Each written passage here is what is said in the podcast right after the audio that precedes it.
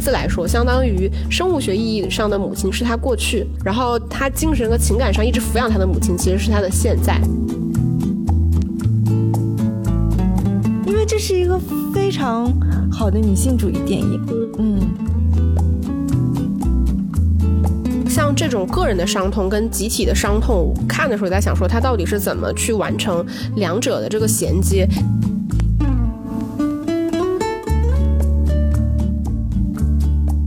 欢迎收听电影疗养院。大家好，我今天是特别怕抱错孩子的小猪猪。大家好，我是希望拥有佩内洛普·克鲁兹同款公寓的石头姐。那我们今天要聊一部什么电影呢？噔噔噔噔噔，阿莫多瓦的新片《平行母亲》。可是你上来就说你害怕抱错孩子，应该还没有这个机会吧？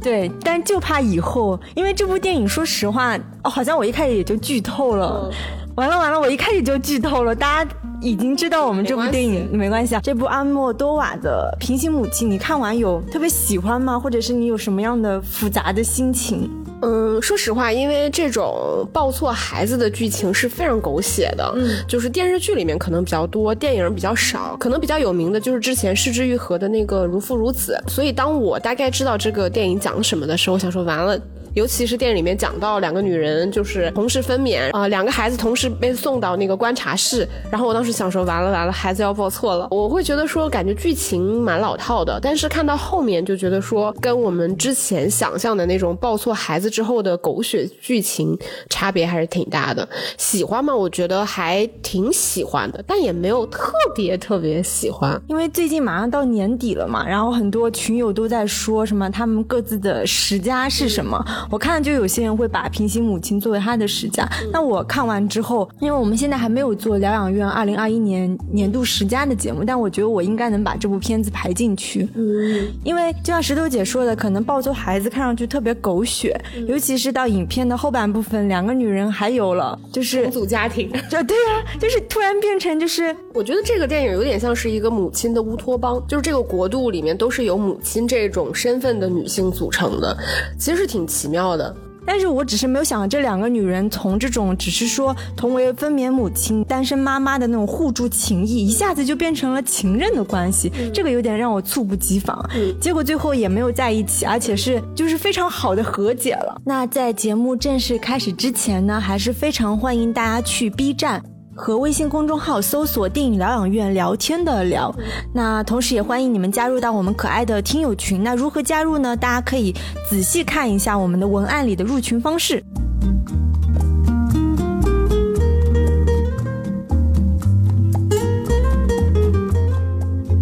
我们之前聊过阿莫多瓦的另一部片子是二零一九年的《痛苦与荣耀》，因为阿莫多瓦其实是一九四九年生人，现年已经七十二岁了，是一个非常高龄的导演，所以你感觉看他的片子呢，还是有一种看一部少一部的这种感觉。那这部片子的女主角也是阿莫多瓦，就是多年以来的就是缪斯女神佩内洛普·克鲁兹。我发现她真的是越到这个年纪吧。她身上已经有了成熟女人的沧桑，甚至也有眼角纹，但是她的那种那种魅力，包括她饰演的，我们知道是一个很成功的商业摄影师，我觉得是她的这个拿捏度，我觉得是非常好的。因为那个佩内洛普·克鲁兹和阿莫多瓦其实是经常合作老搭档嘛，他们之前合作过，就加上这一部啊，应该是合作过七部长片加两部短片。然后我觉得其实说实话，阿莫多瓦真的有把佩内洛普·克鲁兹的个人魅力释放到非常大，因为你看他年。年轻的时候的形象，比如说演一些妓女，对，或者是些特别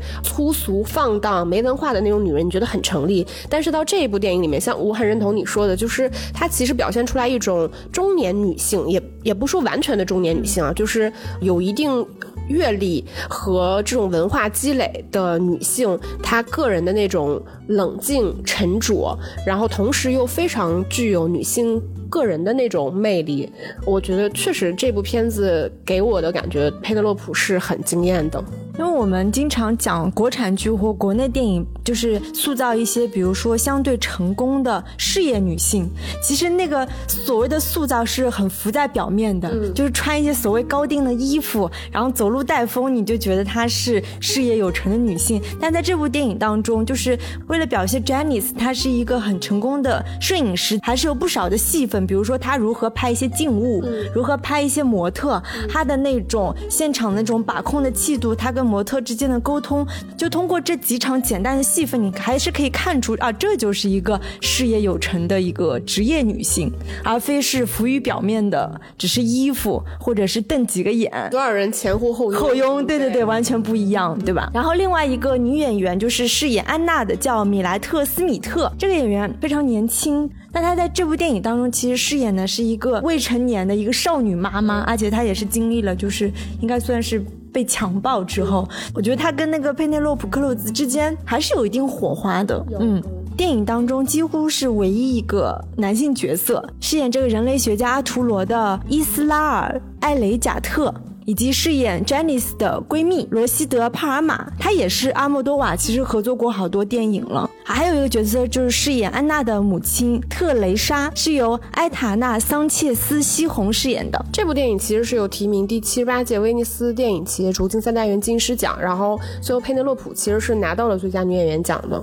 那我们就现在可以正式进入，开始聊一下这部片子。那这个电影其实从故事线来说，它主要有两条最明显的故事线。第一条其实就是因为两个女人同时分娩，然后因为意外抱错了孩子，造成了一段就是这个倒置与错位的纠葛，这个是一个整个故事的主线。还有一条线其实是一条历史线，其实它表现的是整个西班牙的一段历史伤痛，也就是西班牙弗朗哥独裁时代那些失踪人口，他其实是去寻找他祖父的尸骨，同时也带出来他同乡的这个女性去寻找自己的这个祖父啊、曾祖父啊，类似于这样的一个故事。就看上去这两条线之间的差异还是蛮大的，对吧？一条是带有很明显的就是政治和历史色彩的一条线，另外一条线就是阿莫多瓦一贯的主题——关怀女性。其实，在我们今天聊的这部《平行母亲》之前，阿莫多瓦在九七年有一部《活色生香》，然后当时其实也是佩内洛普·克鲁兹演的那部片子，其实也是阿莫多瓦少见的，就是算是他比较明确的在表达自己整个政治倾向。的一部作品，那其实像我们今天聊到的这个《平行母亲》，尽管它里面表现自己整个政治立场和倾向的部分并不是特别的多，但是它其实仍然带出了一个在整个西班牙历史上对于西班牙人来说非常伤痛的这么一段历史，就是可以给大家简单去聊一下。其实这整个西班牙的伤痛历史是围绕着弗朗哥独裁政府统治时代去进行的，这个时间节点大概是从一九三九年到一九七五年，弗朗哥去世之后，胡安卡洛斯登上王位，然后。西班牙开始实行整个民主改革，然后也结束了长达三十六年的这个独裁统治。其实是有一个历史的背景，能够贴到我们今天看的这部电影。就是弗朗哥其实在二战结束之后，在国内其实仍然在推行整个恐怖统治。然后除了西班牙的这个法西斯政党，其实叫长枪党之外，他是大肆的搜捕、关押，甚至处死其他党派的人士。嗯，据说在他执政期间，就差不多西班牙是有十一点四万人口失踪，并且被推断为死亡。那这里其实就涉及到了。西班牙左翼和右翼的立场差别，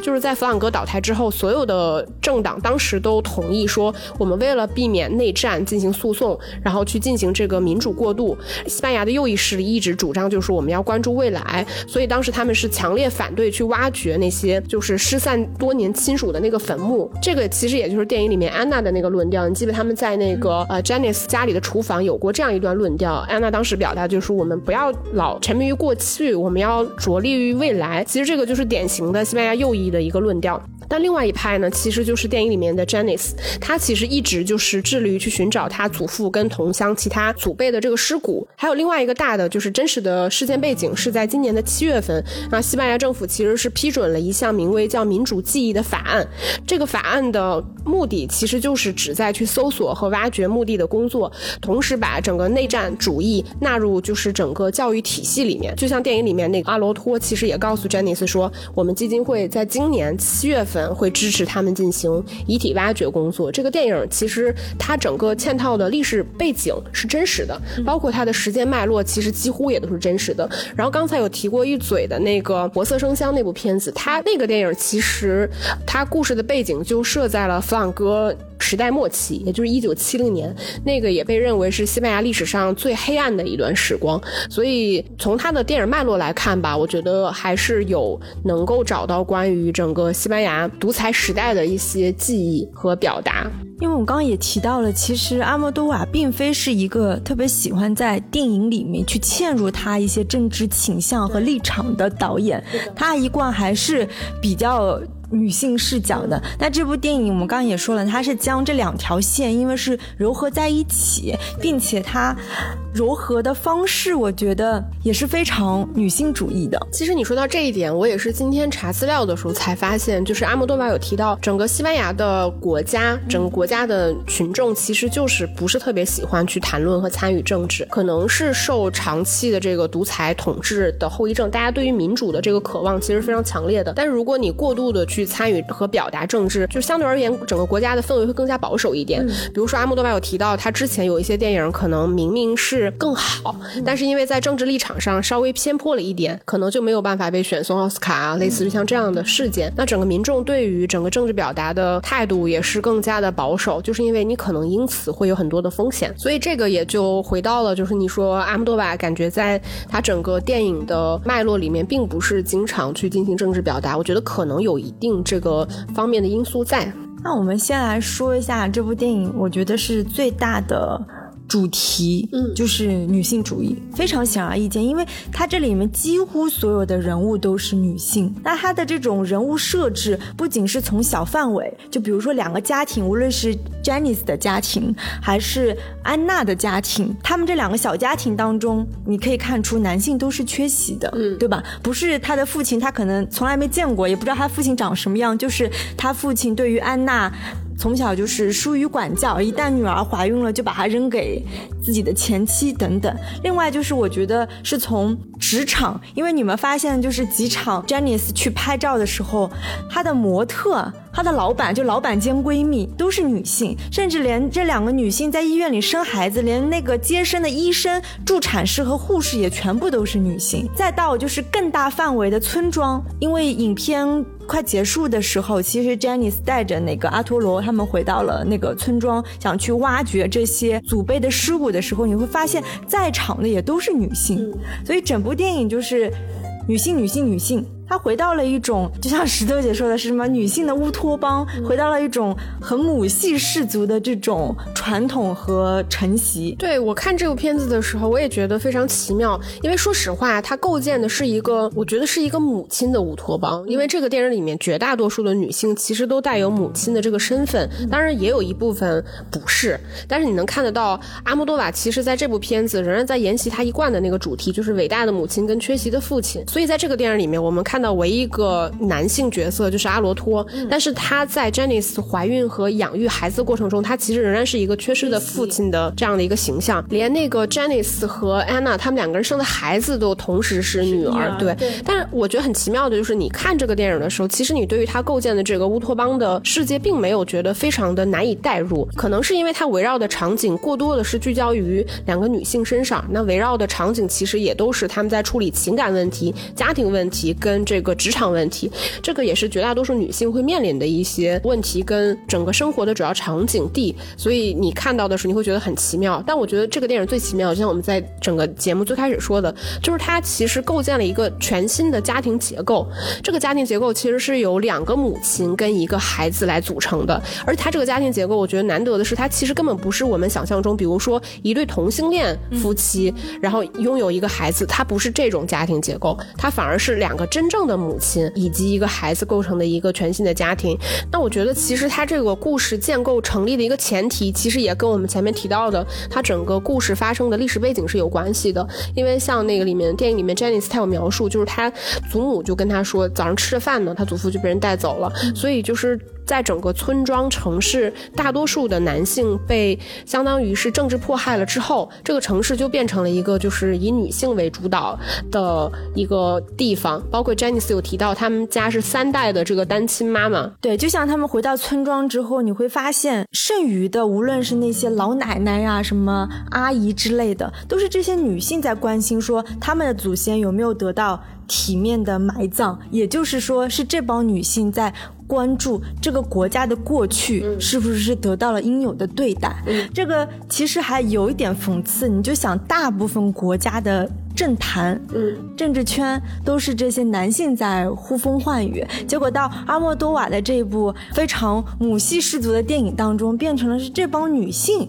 在关注历史，在关注政治，以他们可以参与的方式，在参与到这个国家的过去、现在和未来。而且，我觉得他建构的这种算是全母亲的这样一个结构。比如说，他讲到他的外婆是怎么就抚养他的，然后他的妈妈其实是个嬉皮士嘛，嗯，就是很酷的。然后前面还带着刚出生两个礼拜的他，然后拍了那张照片，然后二十七岁就死掉了。就是包括他自己，其实是在一个高龄产妇的情况下，然后依然决定，其实是一个婚外恋的。孩子嘛，他毅然决定分手，然后生下这个孩子，然后搞事业，然后全身心的去照顾这个孩子，包括他自己后来发现他抚养的这个孩子。并不是他生物学意义上这个亲生的孩子之后，你会发现他的母爱是没有任何折扣的。就他对这个孩子的爱是超越了，就是我们所谓的基因和这种血缘关系。我觉得他在这种层面上，他其实已经把母亲的这个形象神化了。我觉得某种程度上，就是他的爱是真正的大爱。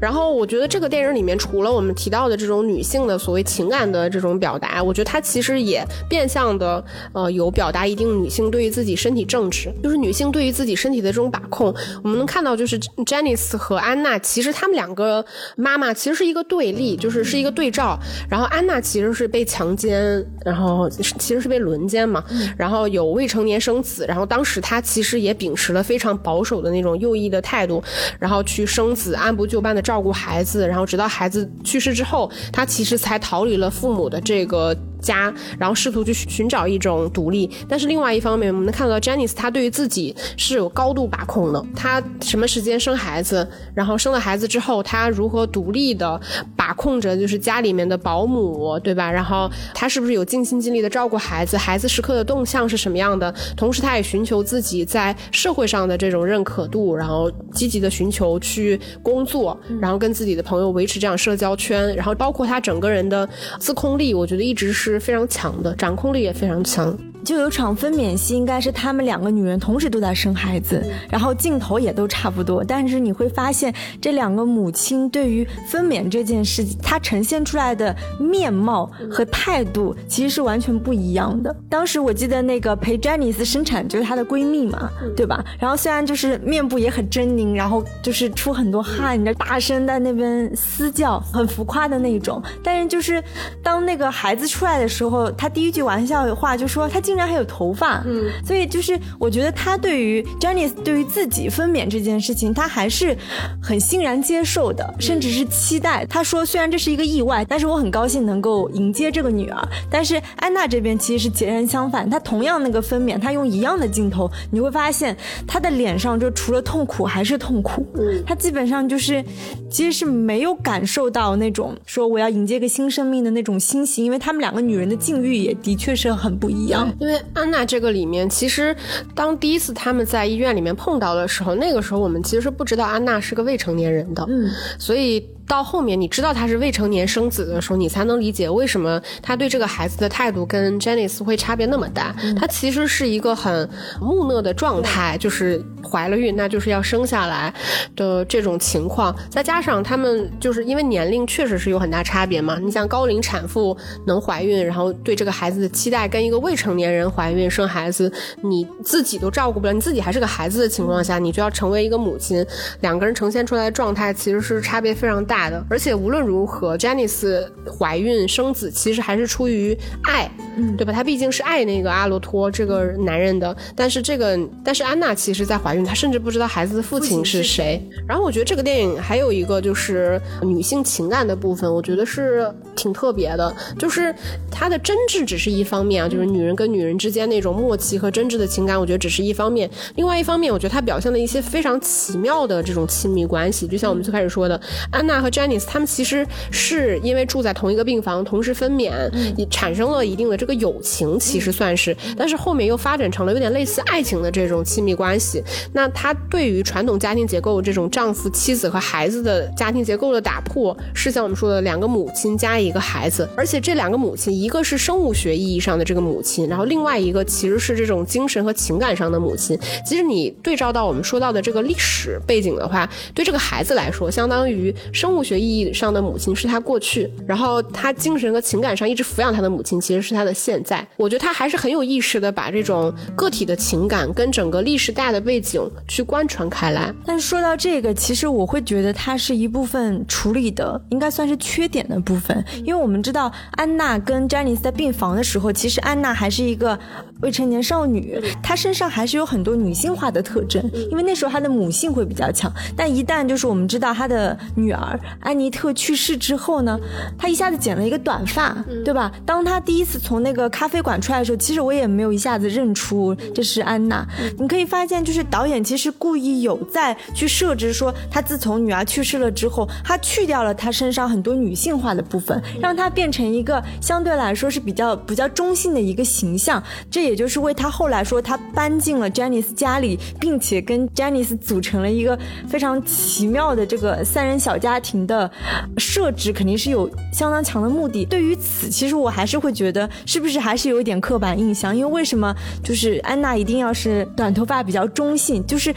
有点像符合拉拉或者是同性气质这样的一个形象，她才比较合理呢？其实我觉得安娜她仍然可以维持她一头长发、小女生、未成年的一个一个状态了。我会觉得就是挺刻意的吧。这点我倒是也认同。嗯，我我觉得倒还可以自圆其说，就是安娜这个角色或多或少其实她有一点工具人，因为她跟 Janice 肯定虽然说叫平行母亲，但是两方的这个肯定是。不是非常势均力敌的，他无论是在年龄上，在情感的成熟度上，其实都会比 Janice 差很多。所以，当说他们要组成一个，我觉得全新家庭结构，或者产生就是类似爱情的这种亲密关系的时候，那他如果也是一个小女生的样子，其实可能会没有那么的具有说服力。所以，这个我觉得你只能说是他可以自圆其说，但我倒也认为他倒挺工具人的。这个电影里面还有另外一个，我觉得也是比较好的地方，其实。也是在主题上面，就是它关于个人伤痛跟集体伤痛，它其实通过死生死生死这种不断的交叠和倒置来完成的这样一场现实和历史生存一个死亡的这种，其实是个拨乱反正。因为从个人伤痛方面，像詹妮斯，其实他是一个破碎的家庭，尽管他说出来的时候感觉非常的轻松，像他自己说，他五岁母亲就去世了，然后自己亲生的孩子在安娜家却意外的死亡了，然后自己的孩子呢也可能会被抢走，相当于他要面临就失去两个孩子的。这种痛苦，像安娜其实也是一样的。被强奸，然后被父母嫌弃，然后父母互相推脱，然后包括他其实，在情感上是受到很大的这个丧子之痛的这个创伤，其实是在个人伤痛方面。那除了其实这两个女性之外，包括像那个安娜的母亲特蕾莎，然后包括就是 Janice 就是带到的那些村庄里面的这些女性，其实她们都或多或少有一些个人的这种伤痛。那她们这种个人的伤痛，其实还有另外一种就是集体的伤痛，就。是是这些女性都痛失过亲人，包括她们自己记忆中那些最亲密的人，逐渐在被遗忘。镇子上其实都是女人。像这种个人的伤痛跟集体的伤痛，看的时候在想说，她到底是怎么去完成两者的这个衔接？第一个方面其实一定是记忆，因为像 Janice，其实她就是来自这样一个家庭嘛，所以她其实从她外婆的口中去获取关于她外公的这种记忆的碎片。但是随着记忆时间的推移，能够证明这些人活过的证据，他们怎么如何？证明他们来过呢？能够证明他们来过的那些人，也逐渐的老去逝去，这样的证据其实是越来越少的。另外一方面，其实就是基因检测。我觉得基因检测这个，在这个电影里面，我觉得跟我们看到其他的那种就是验亲的。片子差别还挺大的，就是它基因检测其实完成一个生物学意义上的这个关联性嘛，验证我们是否有这个关联。但这种验证关系其实既可以发生在活人之间，可以去验证一种亲子关系，其实它也可以验证一种活人跟死人之间的这个基因关系。那通过记忆和基因的这种双重验证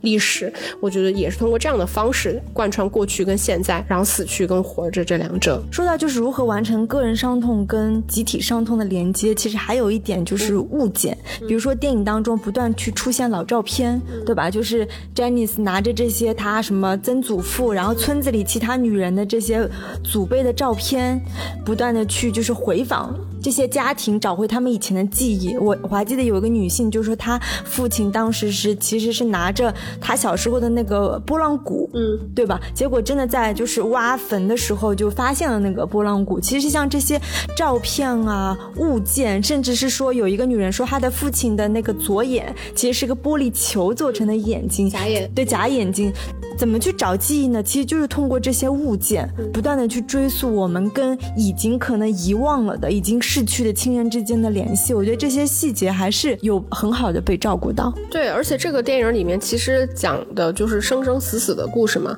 电影一上来的时候，其实是那个 Janice 去给那个阿洛托去看他们镇子上，包括他祖父在内其他男人的一些照片。这些人其实本身已经是逝去了的人，然后再到其实他们接下来就在产房里面去生子。这个是一个新生，然后再到 Janice 知道就是他自己亲生的这个孩子死去了，然后再到安娜发现原来他自己的孩子还活着，然后再到说他们真正的去挖开了那片荒地里面，就挖出了整个祖父的祖父辈的这些人的这个尸骨，然后相当于有一个所谓的生死连接，就是活着的人跟死去的人在那一刻同一个空间、同一个时间里面相遇了，然后而且我觉得电影就是唯一。一个我觉得非常魔幻的镜头，就是那些还活着的人躺在了就是祖父们当年自己挖的这个墓穴里面，然后摆出了可能当时祖父们死去时候的那个样子。我觉得那一刻他的整个政治表达其实是到了一个巅峰的。我有的时候在想，与其说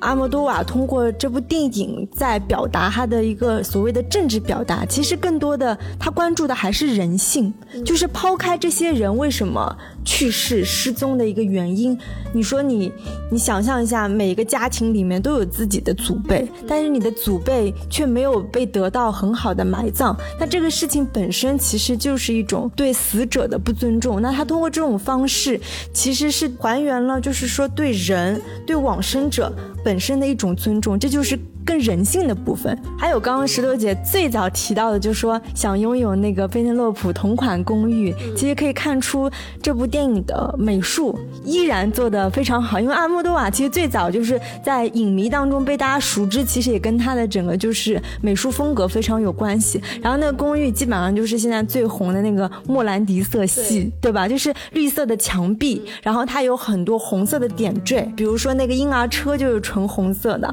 然后什么。贴在墙壁上的一些什么篮子，然后包括他家里有很多各种绿植，还有一些金属的点缀，就比如说那个五角星，然后他的那个经常有很多场戏去开门嘛，他那个开门的那个门缝上，他猫眼的位置吧，就是有一个很很复杂的，也是一个金属的图案，所以可以看出就是阿莫多瓦真的很会找。女性喜欢的这种风格，我觉得这个真的是一种非常现代化而且时髦的一种表达。就是颜色的运用，因为其实这个里边 j e n n i c e 她的身份设定是一个摄影师嘛。然后中间当她产后复出的时候，其实她是在拍摄静物，给杂志拍那种静物，基本上都是一些奢侈品的，什么鞋啊、口红啊，是这样的。然后再配上说这个女性她居住的空间，其实也是呃颜色用的非常大胆，而且她的墙上其实是有很多 Janice 应该是她自己拍的照片，或者是跟她有一定关联性的照片。你能看得到这个女人在这个空间里面，其实是有非常多自己对。我觉得对内心其实是非常丰富的。然后你说到他的这个家庭设计，其实我非常喜欢他的那个像阳台一样的地方，就是一说抽根烟，然后两个人就出去在外面坐着坐在小藤椅上，就觉得非常的惬意。你看得出来，就詹妮斯这个女性确实是一个很会生活的人。我印象比较深的其实是她那个门，因为这个电影里面关于家庭的，就是内部摄影最多的是发生在詹妮斯她的家里面。然后你能看得到他们家那个门呢，门里面刷的颜色其实有点像那种 Tiffany 蓝，嗯，然后但门。外刷的其实是一个红色的，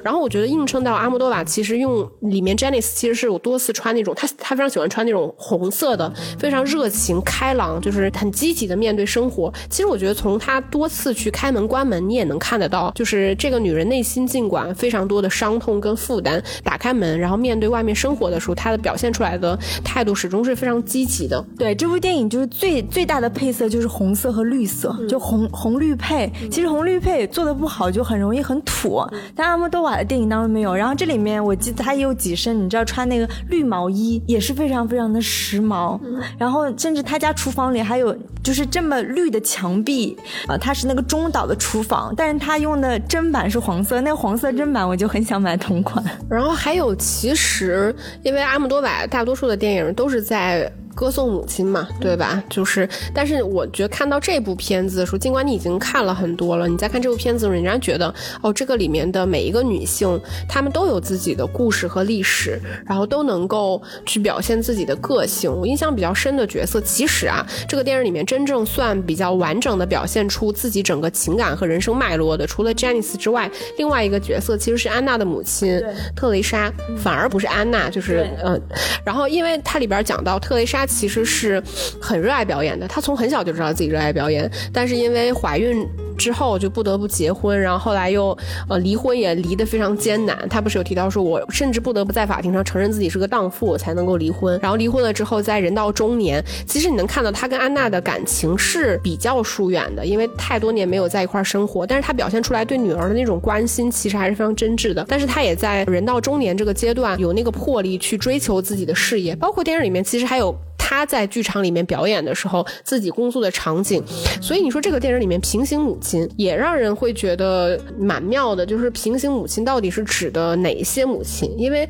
其实他在表现这些母亲的时候，我觉得都有各自可爱的地方。哪怕是那个詹妮斯家里面那个帮他打扫那个保姆，有点类似保姆的角色啊，你也会觉得，哎，这个人好像蛮可爱的。包括她的闺蜜，其实是算是时尚杂志的这种女魔头一样的角色，也特别的可爱。就是里面的女性，你会我觉得他们都有自己的故事，都有自己的个性，而且每一个女性人物本身，她是。丰满的，她是能够自洽的。那讲完了这部电影的优点，就是我们还是可以来谈一谈这部电影觉得不那么满意的地方。有一个就是刚刚我之前也提到，就是关于这个 Janice 和安娜之间，他们俩之间的关系，其实转变的是也有点生硬和强硬的，对吧？他们俩从什么同为分娩的互助关系，然后变成那种同居的带有一丝爱情和情欲之间的关系，但是本身从头到尾，Janice 是知情，就是他知道他们俩女儿其实报错的这个事实，所以他对于安娜投射的这部分感情，肯定也是带有一部分，比如说是同情、愧疚，甚至是罪恶，因为他也说他最早其实，在安娜踏入他家。第一天他就想告诉他，但他得知他自己的女儿安妮塔去世了时候，他就不忍心再把这个事实再告诉安娜，所以我就觉得 Janice 对安娜这个感情其实是比较复杂的，你很难说，虽然他们俩也发生了关系，然后一起什么一起同床等等，但你很难说他这是一个完全偏同性恋的那种情感。反倒我觉得安娜，因为她本身就是一个未成年的少女，她的情感观，她的这种呃，甚至是。人，性取向等等，本身是一个很模糊的未建立的一个状态，所以他在这样一个父母两不管，自己又经历丧子之痛这样的一个极端的境遇下，他的确是可能会发生这种性向的转变。但是我觉得还是处理的会有些生硬，尤其是到最后，他们两个女人都知道这个真相的时候，安娜把孩子抱走，但是他们俩很快就，但是这个没有拍出来，就是感觉一笔带过，他们俩就和解了，并且安娜还能够接受他跟另外一个男人又有。了一个孩子等等，我会觉得这部分是我觉得这个影片没有处理的特别好的部分。其实关于就是人跟人之间的爱情，就我之前听过一种说法，我觉得其实对我来说是有一定打动的。就是你爱一个人，其实对面他就是个人，他先是个人，他才是个男人或者是女人。所以你说你去纠结一段感情，就比如说我今天对一个男人产生了感情之后，我又对了一个女人产生感情，所以我就是双性恋。其实我觉得反而为未必，就这个东西没有必要刻意去区分，说我是个同性恋，我是个异性恋，我是个双性恋。其实我真的觉得没必要。再加上我觉得语境其实是有差别的，嗯，就是感情这个东西发生了就是发生了，嗯，我倒是认可，就是所以我一直说他们的感情是一种类似爱情的关系，就他。不是一个纯出自于所谓荷尔蒙的这种东西，它是一个就像你说的，它掺杂了很多同性之间的这种，就是同为母亲，我对于你的这种同情啊，然后对于你的这种怜惜啊，对于你境遇的这个疼爱啊，就毕竟 Janice 对于安娜来说，其实她是一个长辈，对，所以就是我觉得安娜对于她的感情有一部分，其实你甚至可以解释为她是因为家庭情感的缺失，因为 Janice 对她的照顾其实是一直会教她说你要怎么熨衣服，你要怎么做饭，其实那个是一个家庭里面长辈女性，你甚至可以说那是个母亲，就是对于小辈的这种感情，所以如果安娜出于一部分对于说我爱的这个缺失，但这都是我们自己瞎说的啊，嗯，就是你你是可以可能会产生类似于这样的感情，所以你就说他们两个人产生的感情到底叫什么？我觉我倒是觉得没必要特别去纠结，就是那个可能就是在某一个时间节点特殊的情感状况下，两个人因为这种意外。然后形成的这种非常亲密的这种情感关系，所以总结为就是爱它是流动的状态。嗯嗯，可以这么可以这么解释，我觉得。但是我倒是也认为，就是你前面提到的，就是安娜这个角色，她我也认为她不是这个电影非常。好的部分，就是因为他其实像我说，他跟 Janice 其实并不是处在一个情感和政治立场，哪怕是个人的这种人生观、世界观处于一个对等的状态。其实他是一个非常懵懂的这种状态，所以他表现出来的今天就是像你说的，阿莫多瓦让他生孩子，她就是一个长头发的女生；阿莫多瓦让他要成为一个拉拉，她就是一个短头发的女生。对，就是表现出来的这些叛逆的东西，我觉得过于的流于表面，就是让你。就是最终变成一个非常视觉化的东西。就我看到拉拉，嗯，母亲，就是这些部分确实是有一点，我觉得略微有点粗糙和浅浅吧。然后关于这个电影的缺点的话，其实我认为还有一个，就是我不知道你你看的什么类似的感受啊。就是这个片子呢，本质上它其实是一个有点伦理片的，就是那个意味在。但它整个片子用的音乐其实那种非常悬疑片的音乐，非常诡异。就是尤其是到了电影后半部分，就是关于就是在 Janice 试图。向那个安娜去坦白之后，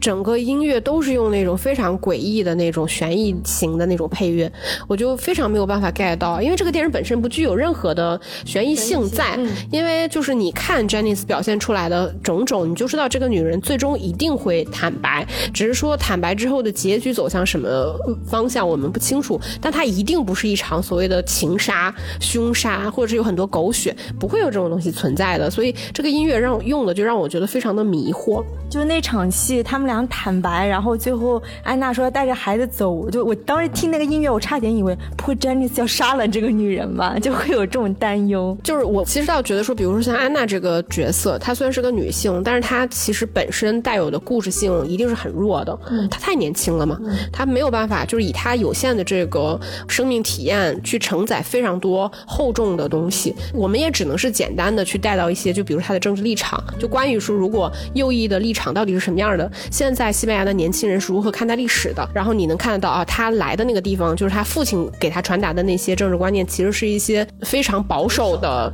嗯内容。其实他也能带到的，也就是包括那个地方，当他遇到了这种就是被同学强奸的不幸情况的时候，他父亲是怎么告诉他，就是以这种非常保守的、然后安全的退缩的方式去维持一种所谓的这种体面。我们只能看得到这。这些东西，但总体来说，其实它并不能承载非常多呃更多导演诉求和表达的东西，所以导演就把他的重点转到了我们前面提到的 Janice 和特蕾莎身上，因为这两个是有一定年纪的女性，所以这个会导致我们在看这个故事的时候呢，它不是一个传统我们想象中有一个非常明确的故事主线。你会发现，尤其是在电影前半部分的时候，他的镜头突然就转到了去拍特蕾莎，而且拍的是一个非常完整的，就是他怎么样去找到一份新的表演的工作，拿到了主角。的这个位置，然后去在剧场排演，然后就到下一场戏，那个导演跟他说，我们要到外地去，大概要演好几个月的时间，就变成了一个非常完整的表达。所以你可以看到，当导演拍 Janice 去拍另外一个对照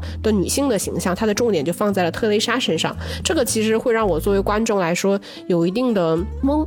对，你会觉得嗯，这个故事到底是为什么不是围绕在这两个女性身上？对，当然这个也我觉得也是可以自圆其说了。有可能平行母亲到底谁跟谁在平行？这个本身是比较有暧昧和模糊性的。但不管怎么样，我觉得在今年年末我看到这部电影，我还是很激动。激动什么？因为这是一个非常好的女性主义电影。嗯嗯，我觉得还是女性之间的情谊，包括她们传递出来，她们对于一个历史、政治的态度，我觉得还是很让人受到感染的吧。嗯。其实我在看这部电影的时候，然后我就联想到，其实感觉我们最近是做了不少关于女性相关的电影的。然后我就想到，我们之前不是有一次聊过那个国际电影节的女导演的这样一期专题。然后当时其实我们有提到一件事情，就是现在整个三大都在推男女创作者在电影这个领域里面的平权。所以我们能看到电影节整个评奖这几年也会向那些就更专注于女性命运表达或者女性相关主题整个偏重。